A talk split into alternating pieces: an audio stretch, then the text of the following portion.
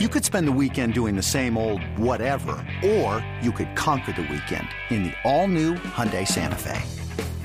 Visit HyundaiUSA.com for more details. Hyundai, there's joy in every journey. Another day is here, and you're ready for it. What to wear? Check. Breakfast, lunch, and dinner? Check. Planning for what's next and how to save for it? That's where Bank of America can help. For your financial to-dos, Bank of America has experts ready to help get you closer to your goals. Get started at one of our local financial centers or 24-7 in our mobile banking app. Find a location near you at bankofamerica.com slash talk to us. What would you like the power to do? Mobile banking requires downloading the app and is only available for select devices. Message and data rates may apply. Bank of America and a member FDIC.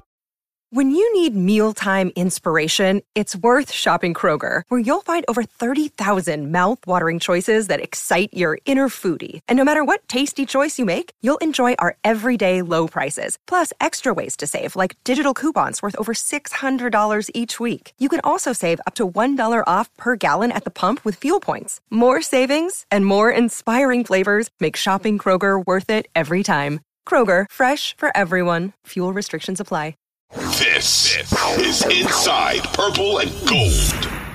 Welcome back to Inside Purple and Gold. I'm Dane Mizutani alongside Tom Schreier.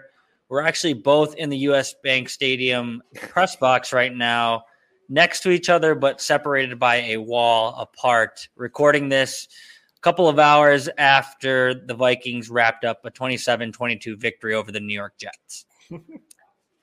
Say what you want about this Vikings team. They're 10 and 2. They have the second best record in the NFC. Kansas City is currently losing as we record this, so the Vikings might just have the second best record in the NFL by the end of the day. But they continue to make things interesting. Tom, this game is another example. This whole season has been a Mhm. microcosm of, you know, bend don't break, win in in kind of unimaginable ways. Um, and, and and this game specifically kind of falls in line with all of that. Yeah, no, I mean that's kind of the direction I went. It was uh, this game was a microcosm of their season. I think the only thing different I saw in this one was Harrison Smith decided to lateral the ball to Patrick Peterson. He said after the game he was just getting tired, and I was like, well, if you run sideline to sideline, I think he ran 50 yards and probably gained five. You know, like I get why he was getting tired, but outside of that, I mean, it's you know, I guess it's exciting in a sense if you're like one of those people that's like a thrill seeker or something like that, lives on the edge, but. um you know, I thought about it this way. Smith said this, and I think some of the other players said this. They're like, hey, it's kind of building calluses, right? We're getting used to uh, winning in tight situations, defending the red zone. They were one for six, or um, you know, defended it five times, and and um, I guess all these are one score wins, right? Um, and I guess there's some truth that if there were blown out teams, you go, hey, they have a pretty easy schedule, and like, what does this mean when you when you blow out these teams? Having said that, like, it feels like just straight up being like, yeah, you're building calluses and this is preparing you for the playoffs. It completely removes the results that you had in Philadelphia and against the Cowboys, right? So there is still a pretty big caveat there, but they let the Jets back in, but not enough to allow them to win. Yeah, that, that's the thing. You mentioned the Harrison Smith interception. Like from that moment forward in the first quarter, it looked like the the Vikings were going to dominate the game. Uh, Mike White comes out. I talked about Mike White in, in Thursday's episode. He, he got a lot of hype, I think, because he's not Zach Wilson, and, Mhm. and people treated him like he was Joe Montana heading into this week. Yeah. He, he comes out in the first quarter, throws a pick. Vikings go get the ball, immediately kind of go up 3 0, and, and then kind of take control of the game from there. Oh, What kind of bothered me about this game, and it's, you know, they find ways to win. It is what it is. Um, they're 9 and 0 in one score games. I think Kevin Seifert from ESPN tweeted that's an NFL record, uh, most consecutive wins in one score games to start a season. Um, Mhm. 9 and 0 now. But what frustrated me about this game is like it didn't have to be like this, right? Like Yeah. they dominated from the onset, and then halftime rolled around, um, and and Mike White just kind of lit them up. Um, what what was your takeaway from kind of that point forward?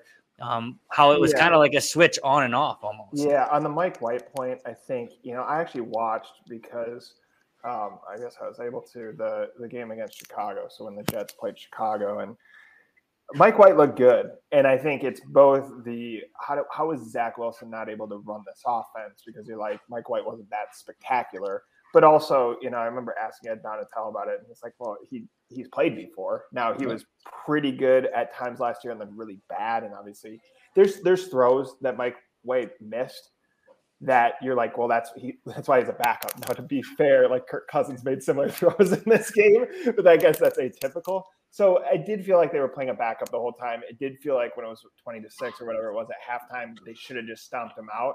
And unfortunately, I mean, it's not just Cousins, but there are a couple of throws Cousins could have made where you're like, they could have blown this wide open. And instead, they let, you know, the Jets hang around, and the Jets came pretty close to pulling off an upset. Yeah. So you wrote that this game was kind of a microcosm of their season. Mm-hmm. I wrote in the Pioneer Press that like the next step for this team is winning in convincing fashion, right? Because you can't expect to win like this. You play with fire long enough, you're going to get burned. Um, we kind of saw it. You know, if if the Vikings need an example of how to kind of take away an opponent's will, they just look a couple of weeks ago what the Dallas Cowboys did to them. Yeah. I thought that was kind of on the table in this game for the mm-hmm. Vikings. Mm-hmm. You score out of coming out of the halftime and I think the game ends. I think you take a team and then the team doesn't want to play anymore. Uh, what is it going to take? What is it going to take for them to kind of put together a complete like I, a full 60 sounds like I cover the NHL too, like a full yeah, 60 yeah. NHL term. Yeah. Um, but what is it going to take for the Vikings to put together a full 60 minutes? No, and that's fair. I mean, I think a lot of like people will describe bad teams as 55 minute teams or whatever, right? The, the Vikings are like a weird 60 minute team. Like they do do enough to hold on at the end. That's not really how we typically think of a 60 minute team. But I think it is, it's just execution in moments that aren't like do or die, right? Like, like Cousins missing Hockenson on a deep pass or, or throwing behind JJ is not like in those moments was not do or die.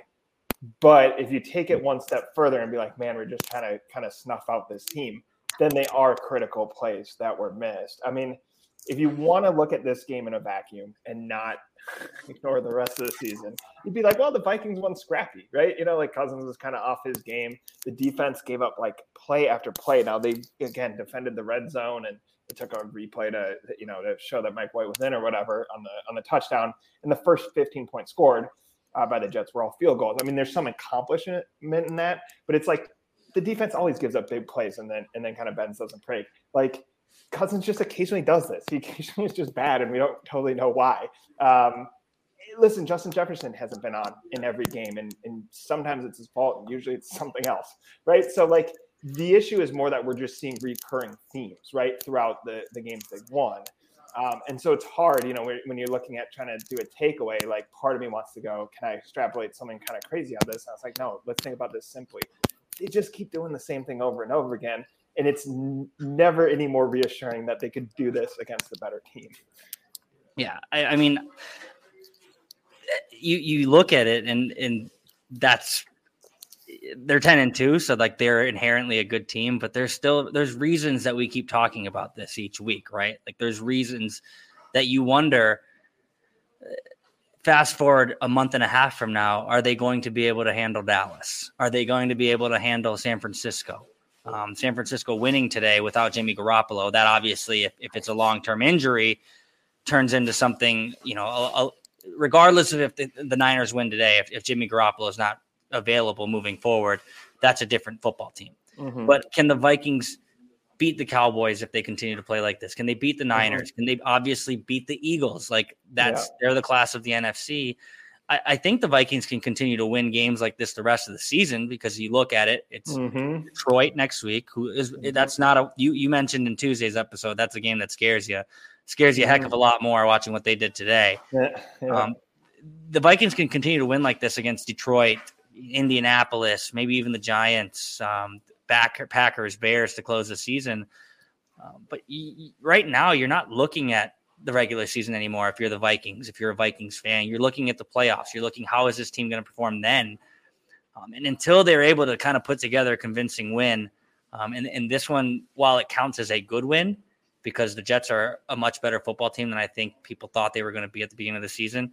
It's by no means a convincing win. And until we see that, uh, I'm going to have a, some doubts when it comes to the Vikings. Yeah, I think the reason to tune in here, um, aside from people just love football, right? But like, and it's part of your habits. But like, um, go beat Detroit. You know, don't like, don't don't let them linger.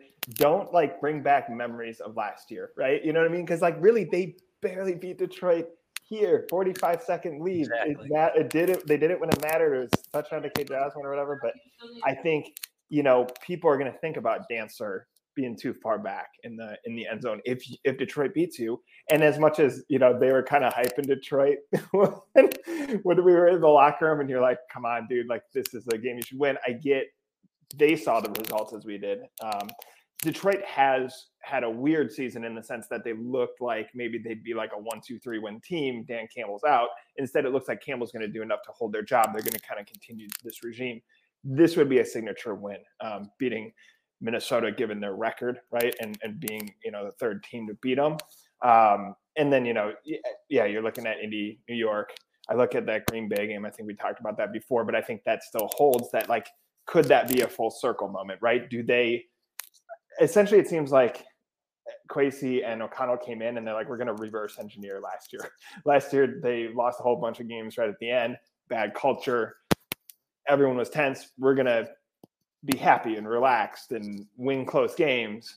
And if you're fully reversing and engineering the season, what you do is you go into Green Bay and beat them mercilessly, right? Because that's what Green Bay did. They broke it, broke against Green Bay last year, and then you know the Chicago game at the end. So I think, and that might, that one might not matter at that point, but um, I do think while I'm with you that like we're not going to get answers about the postseason in the rest of the regular season, given the level of competition. There's still something to play for in the sense that Vikings need to convince other people, including maybe themselves, that they can do more than win by one score.